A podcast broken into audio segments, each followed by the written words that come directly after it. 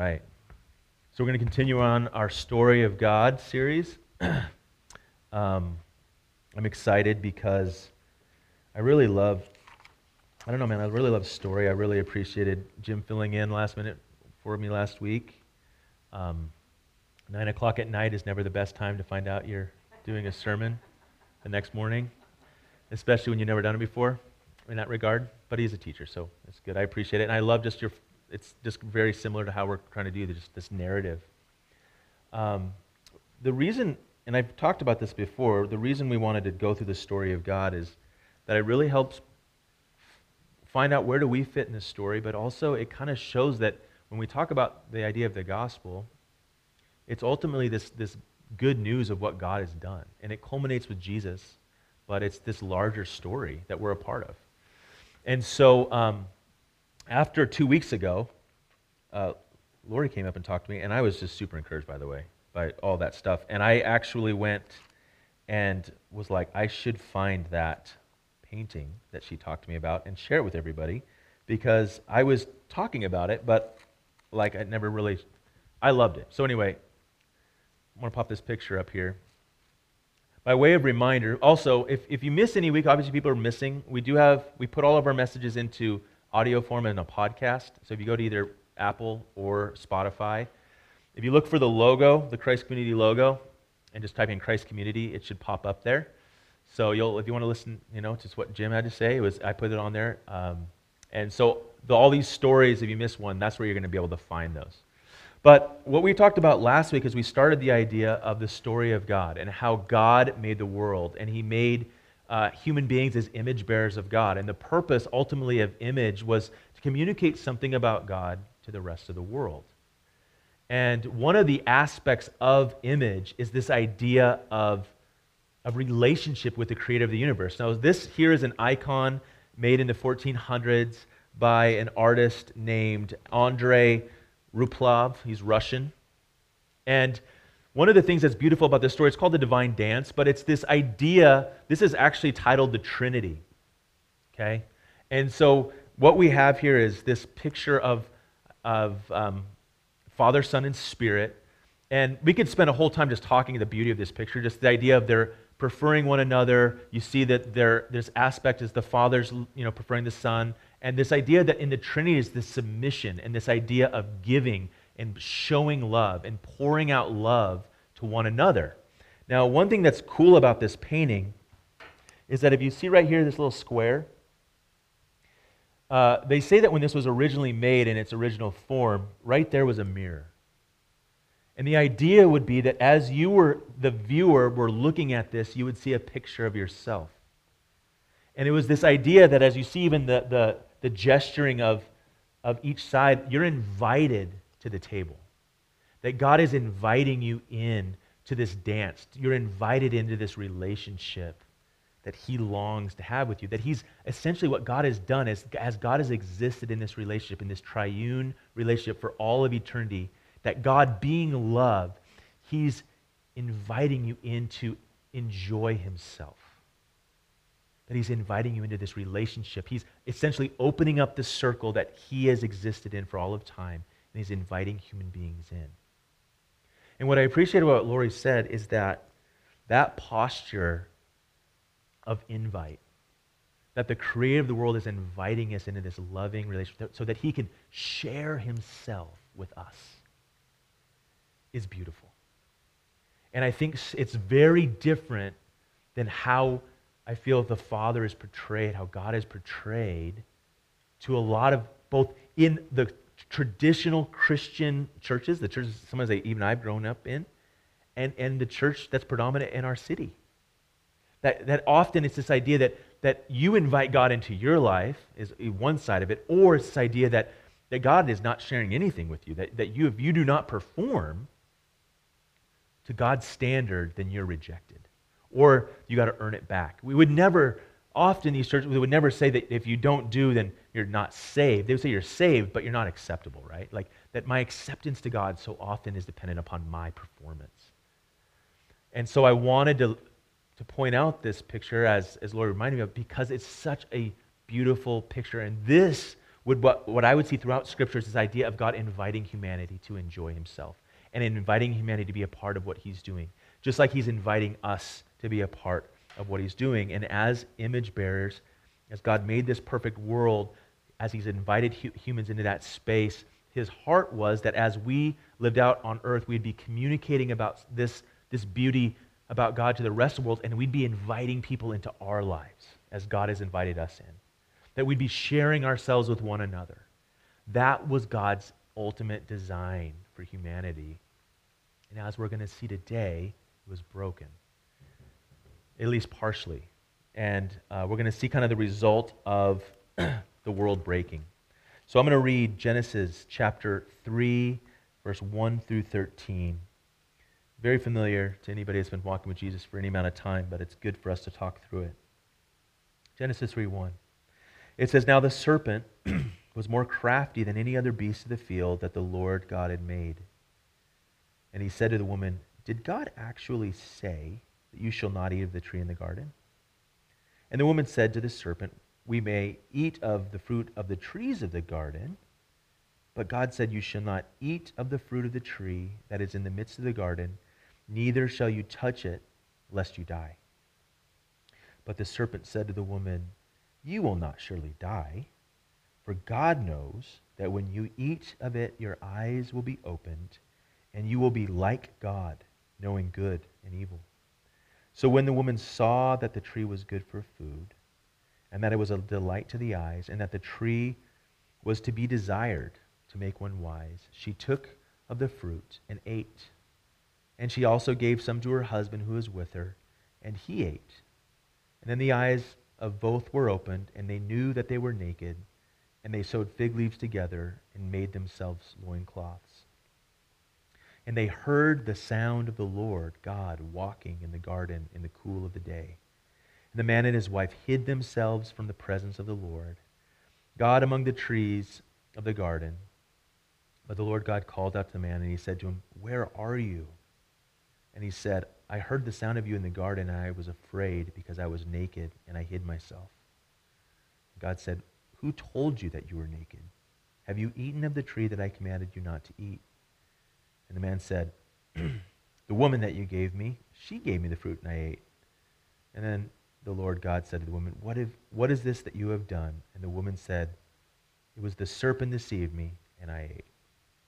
And then God goes on and gives out the curse. And so, what we have here is that we have humans, as like a brief recap, are made in the image of God. This idea of image is this idea of responsibility we talked about, this idea of representation. Um, on its basic form, this idea of, of receiving from God and sharing with others. Uh, in this perfect state, creation being in this perfect state, God was king of the world, and human beings were representing that kingship, essentially, this kingdom. But relationally, humans were perfect in relationship with each other, but they were also in perfect relationship with God. And that was primarily because they were fully acceptable and they were fully approved, essentially. They had full access and full acceptance, essentially, right? There was, they were perfect, right? So this perfect God could dwell with them. And because of that, they were able to have full access. God physically, literally walked in the garden with human beings, which is crazy to talk about, think about, understand. He even had a sound about him when he walked that they recognized and hid from. Um, so they had this unhindered access. And God gave them everything they could possibly need, everything that they could possibly want. And they were in perfect relationship with each other. And I mentioned this a couple weeks ago. I feel like the picture of, of pure relationship is no better described than here this idea of naked and unashamed, right? Fully exposed, fully known, no shame. And this was the state that we find the world. And God gave one prohibition do not eat of the tree in the middle of the garden that was called the tree of good and evil, the tree of good and bad. Whatever it may however the translation but works out, but this was the tree. This was the one thing. Then he said, if you do this, you're going to die if you eat of it. Which leads to the question why did God put a tree that would kill people in the middle of the garden? Right? Fair question. And I, there's a lot of different reasons people put out there, but uh, the predominant understanding is this idea that if God gave you one choice, it's not love, right? If you're like, you can love me or you can love me. You can obey me or you can obey me. Like, there's no opportunity, right? And so the idea of the tree of the knowledge of good and evil was this opportunity for human beings to trust God. They had the option to not obey. And I think that so often we have reduced following Jesus to obeying and not obeying. But what it was, as we're going to see, is they were trusting.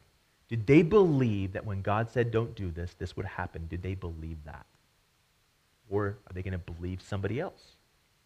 It has been, from the beginning of time, an aspect of faith.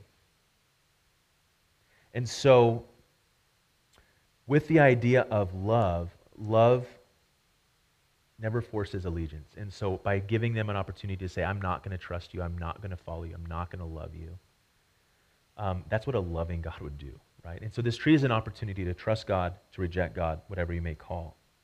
And so immediately as this story is going on, everything's perfect, everything's wonderful, and then shows up a talking snake, which, I mean, I get why some people think that following Jesus, or like the Bible's crazy, because you got talking snakes, and like there's a lot of weird stuff that happens right? So the serpent rolls in.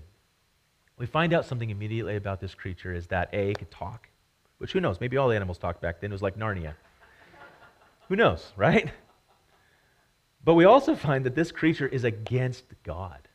He's against God's rule, and he's against human beings. We find out immediately that this creature is against God, and um, he gives these lies, and I think it's important for us to just camp out a little bit on this because we will see that these lies that were given thousands of years ago are still present today. Okay? He starts off with the first thing with questioning what God said.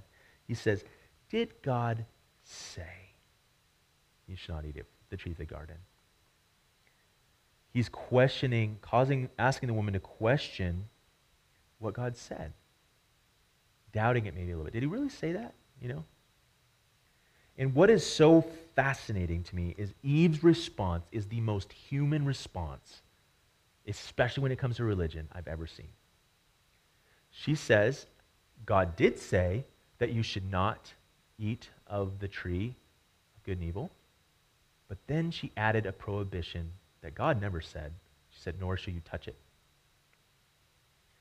We love making law. Love it. Okay? It's our jam. We go, hey, and here's the thing it comes from a good space. I don't want to disobey this, so I'm going to add these other things to protect myself from that.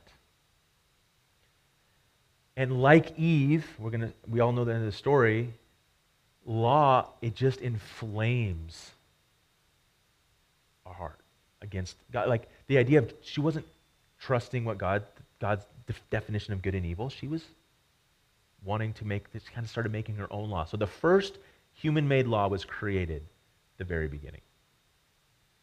And I would imagine that as she took of that thing and she held it in her hand, just stared at it, she's like, nothing's happening. Right? But she hadn't eaten it, which is, which is what God actually said. So the second thing we see the serpent do is that he contradicts what God said. He literally lies where he said, You shall not die he contradicts what God has declared. Right? Now keep in mind what this tree is called. This tree is called the tree, the knowledge of good and evil.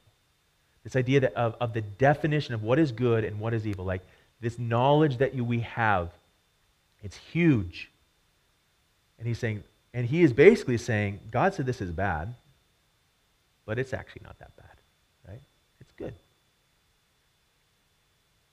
And then he questions why God said it, which I think gets to the heart of all of us at times. He's like, listen, God is trying to keep something good from you. Do you realize that? God knows that when you eat of this, you'll be like him, knowing good and evil. This idea that God is saying, God is not letting you have this thing because he's keeping it from you. In that moment, he is questioning God's goodness. He's causing this woman to question the goodness of God.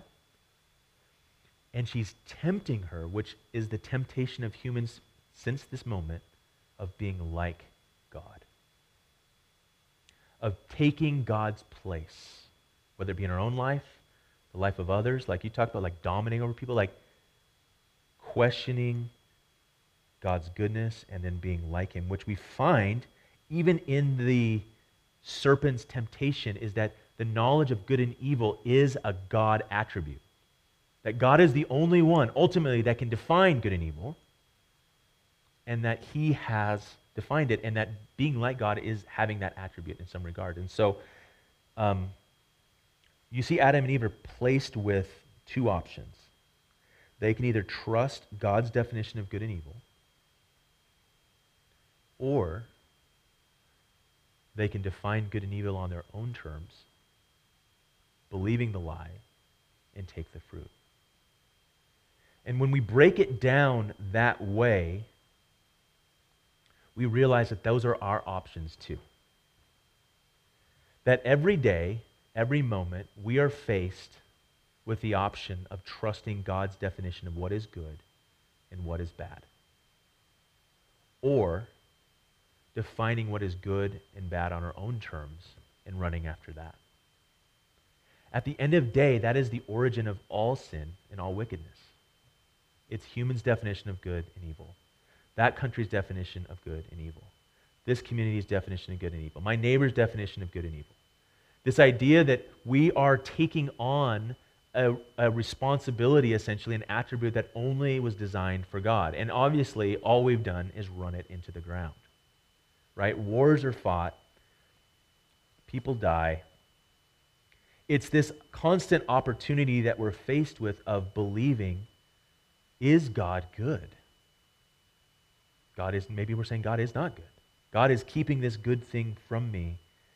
Um, or God's declared this thing not good, and I'm like, well, is it that bad? You know? Um, it hasn't killed me yet. Is it really that bad? You know, uh, they may have not even know what death was, but they didn't instantly fall down dead. But their, their soul, their spirit started dying immediately, right? We see divisions, we see anger, we see war, we see people killing and willing to die for what they believe is good and what they believe is wrong.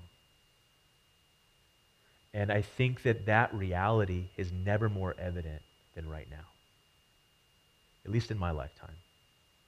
I have never seen the absolute hatred of human beings, neighbors, because of their definition of good and their definition of evil. And how weird it is that we live in a time where what I define as good and, and bad is literally flip flop to my neighbor and the, and the hatred and the division. Maybe it's because we were never supposed to have that responsibility. And because with that responsibility, all we do is make a mess of things. And so, obviously, we know the story, right? Eve believes these lies. She rebels against God's rule. She takes the fruit and she eats it. What I find interesting is that the text really brings out this idea that it appealed to her senses. Saw it.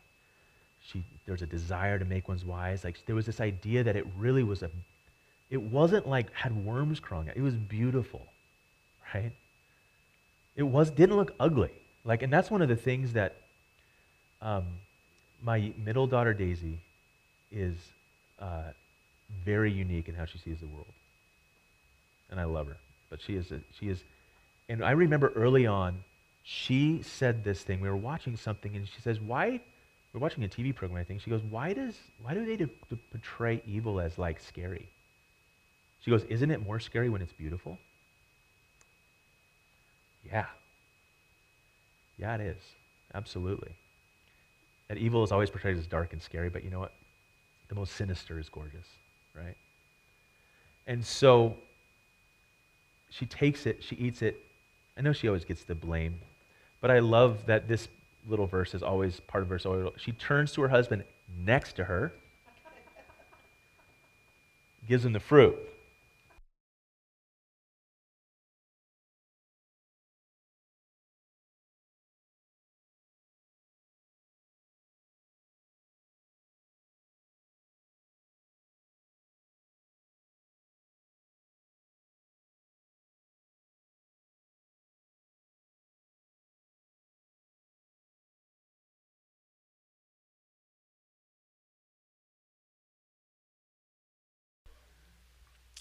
Um, the idea of a human beings' relationship being severed is something that we've seen, we experience, right? But that's the first thing that the image of God, the image bearers, was distorted. Shame entered in, hiding. Um, and what's interesting is they didn't fail to become image bearers. Like, we're not not image bearers anymore. We still have dignity and worth because we're human beings, but that image that we're often communicating is distorted. And sometimes we're imaging God in a better way, sometimes we're imaging something else. We are always communicating something about, we, about the very thing we worship.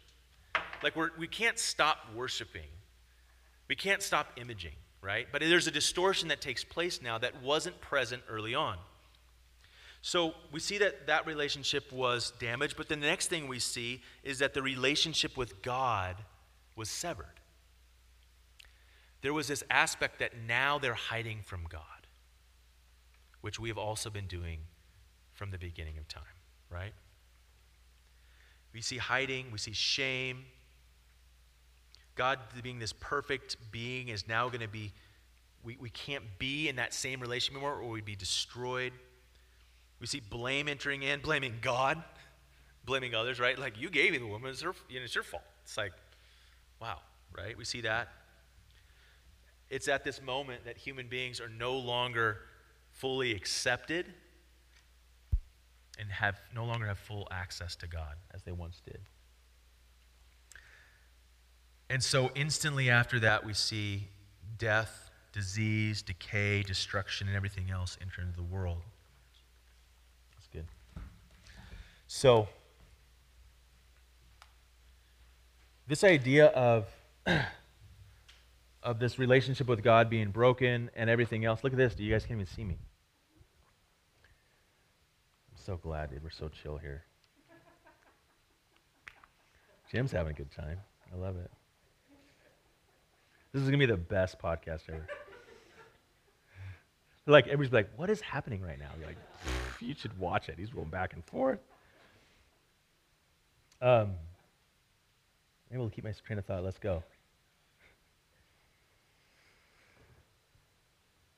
We see the results of this. I don't think anything I'm saying is not obvious, right? Like we see the idea of broken relationships with each other, with people in our community, family. We see the struggle that we've had with God at times, the broken relationship the times we have with Him. And ultimately, it results in this curse that we're seeing even today. Like the fact that COVID is freaking running rampant is a result of the curse. The world is broken.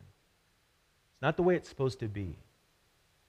And I think that, and I've mentioned this before, I think that pain and suffering is the biggest, the absolute biggest proclamation of God. Because where someone would say, if there's a tr- good God, why does he allow this stuff happening? And I would say, if we're just blobs of evolved beings, shouldn't we welcome death? Shouldn't we welcome a disease that takes out the compromised? Shouldn't we welcome a disease that takes out the weak? Shouldn't we, shouldn't we welcome that? Isn't the, this, the race getting stronger? Shouldn't we welcome as if, if but there's something about every human being doesn't matter what culture where we mourn death. We, we're saddened by by young people leaving. We're, we're saddened by these things because we're saying what? This isn't the way it's supposed to be. This shouldn't happen. Who told you that? Who told us on all the different continents that that isn't the way it should be? It's because we were not created for this. God's design wasn't this it's a result of this world breaking. The biggest idea of the curse was we see that the good that God had declared this good and this good and this good and that very good, the good has been distorted. And before, and I love this, before Adam and Eve are forced out of the garden, out of essentially God's presence, God does give a promise. He promises that from Eve's offspring, an heir would come and he would undo everything that came from their rebellion. And even when this was written, this was so extraordinary that a woman's heir would even be mentioned. God's promise was for Eve's seed, Eve's offspring, which was really ultimately pointing us to Mary, right? I mean, a reader back then would have been like, wait, what? It's Adam's. It's like, no. It's pointing us to. So that, like, I love how the Old Testament authors, like the Holy Spirit ultimately, because when Moses was writing it, he didn't know, gives us these hints of what's to come. It's absolutely beautiful. I love the Old Testament. It's so much beauty pointing us to Christ. This promise would be one that would undo the curse, restore how things were. And this promise ends up getting repeated in different forms throughout the Old Testament. Some commentators would call it the scarlet thread. We always see this aspect of the promise going through until Christ comes. The second thing that God does in giving us this preview of what's to come, it says that He covers their nakedness. He gives them, covers it with what? Skins. We see death. The first thing killed was animals to cover Adam and Eve. And it sets the tone, this idea that because of sin, something must die. Right? And in this case, it's these animals. And just as the clothes could only cover their nakedness, so sacrifice can only cover sin, it cannot remove it. And so it's because of the rebellion and it's these consequences we quickly see, if we had time to start going through the rest of Genesis, immediately distortion, corruption, oppression, abuse begins. We have Cain and Abel, murder. We have one of uh, Cain's descendants suddenly decides polygamy is a good idea, right? And then he kills a guy because he badmouthed to him. And then we keep going. And then we see the world becoming corrupt and God, not all bad, right? God chooses Noah. I love Genesis 6 8. It says, Noah found favor in the eyes of God. We see grace enter the scene. And it says, after that, Noah obeyed, but it was said that God saw Noah and he found favor. And he's like, this is the guy I'm going to I'm going to give this blessing. We see this idea of God choosing the insignificant, the people that maybe aren't the best option throughout the rest of time. Then Babel happens, right? Rebellion on earth. There's advancement in technology and growth. And the heart of man comes to the surface says, let us make a name for ourselves, which is still present to this day. And of course, God comes and through common language. He just makes everybody have different languages and separates it. And I find it fascinating that we are to the point in history for the first time ever where we are, language no longer separates us. And in a lot of ways, Babel is being rebuilt, right? Which we see at the end talked about, which is a whole nother, a whole thing. And so we have the perfect world. The world's divided. Image bearers are distorted. Relationships are broken. Humans have sin and affects and distorts everything. Death and suffering reigns, which leads to the question, which is why I love, as we go through this story, well, then, how will things be made right? You have to keep in mind, we have the whole story. But as the, the, those that were at, was Jesus was coming, this is all they had. They had up to Malachi. They had just disappointment and pain and it led to them saying, Well, how will things be made right? We see these hints of grace, and we see Abraham being chosen. We're going to look at that next week. And, and we see these things, but it leads us to go, How will things be made right? Like, this isn't the end of the story. Yes. What I love is that what we see, and we're going to see down the road, but it's always good as a reminder, we see that the true image bearer does come. The perfect image of God. And what's interesting is that that perfect image, too, was disfigured.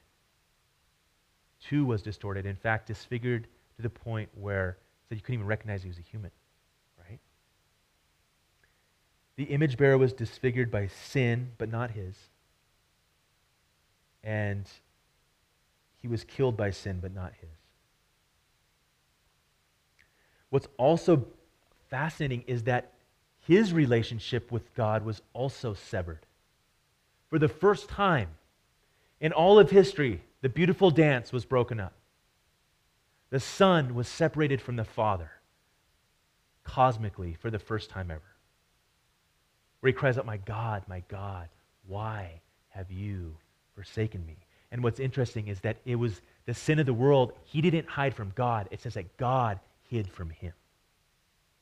He experienced ultimate suffering. No, like to be separated from God and like true separation, which is something that one day people will experience, but nobody to this point has ever experienced pure separation from God. Jesus experienced that for all of us. He was cursed. He took on the curse that we deserve, the image bearer, the true image bearer. But he, we know how the story ends. He conquered death, he conquered sin, he rose on the third day, and he reigns. And because of him, we are able, although still a little distorted, to image him again because he's given us his spirit to share. He shared it with us, he just shared himself with us so that we can share him with others. And in these moments, we can, we can communicate his kingship and we can communicate his love and we can share these things. Good has been, in a lot of ways, able to happen again. It says, every good and perfect gift comes from above the Father of lights, right? Like anything we have in our life that's good is from God. And we can share those things. And so, obviously, that's the good news. That's the end of the story ultimately. But for the, until then, until one day when God fully makes everything right, He's going to. Sin's going to be gone, death's going to be gone, it's all going to be gone. But until then, what do we do? I think it's good to be reminded that God is still inviting us to His table. If that's not the posture that we're coming into, I want to pray that God will bring us to that space. If when you see the table, essentially, I know we're using a metaphor here, but if when you see the table, if it's fear, like if it's fear and shame, then know that Jesus died for that. Whatever it is that's causing that. Confess that. Like that God wants the posture. He's inviting you to this table to share himself with you. Don't shy away from that. Even in your brokenness, even in your shame, come to the table. That's one of the reasons I love communion is is that when I put it here, it was that picture that was in my head. That it's an invitation to come to the table, wherever you're at. Knowing that even if you have jacked up stuff, you can come and say, Jesus, thank you that your body broken for me, your blood shed for me, has made me fully acceptable and fully um, have full access to you, and I'm fully loved, and I'm forgiven because of you and you alone. And as the skins covered the nakedness of Adam and Eve, your blood and your righteousness covers me so I can come before your presence fully known and fully loved. So I'd say, come and into the table. I think another thing that we can work and, and respond in is embracing what God has declared as good even if it's contrary to what we declare as good. And also, and this is something that God needs to work in my heart, is I need to dislike more of the things that God says are bad. I am not good at that. Some things I'm like, yeah, yeah, that's not that, you know? Like, I just need to, and, and I think that that's what happens. It's not like, the cool part is, is that as we come to the table, our tastes change, right?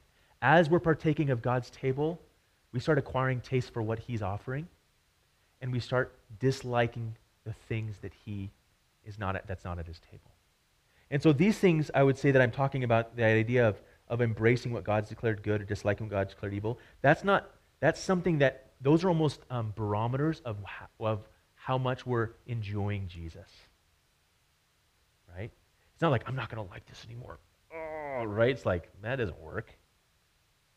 But it's this idea that we're going, as I enjoy God, my tastes change. and I acquire taste for different things, and other things become gross. And then the last thing is as we're enjoying God, that we're sharing this love that He has given us with other people. That as we've been invited to the table, we're inviting people to our table, both metaphorically and literally, maybe, you know. That we're sharing God with others and we're sharing with them the same grace that we've received. And I think that that's something that is always a, a challenge, is that often it's easy to show grace to people we feel that deserve it or that show us grace. And the people that are like, you know, not as easy. But how do we know we're not that person? Right? And even if, and to God, essentially, everybody is like fallen short, right? And God continually invites us in. And so we want to have that same aspect as we live under God's kingship? We live a life in a way that's saying, I am not the king and I'm not God. He's the king. And our life, hopefully, as God works these truths in us, our life hopefully points to God saying, I live for the king. He's, he's the king. And I'm not. Like he declares this good. I'm, I'm and we're inviting people into that space. So, with that, we're going to have a little more time of, of reflection and music, and we can respond to God. Obviously, we don't have the table today. It would have been perfect to have the table, but let's not all get sick. That'd be awesome. But we can come and we can, I think, even in our hearts, come to the table and, and have that posture of invite. That God is inviting you to enjoy Himself right now. Even, even in music, when you sing or don't sing, stand, don't stand, whatever the case may be, we're responding to the goodness and, and love of God. So let's pray. Father,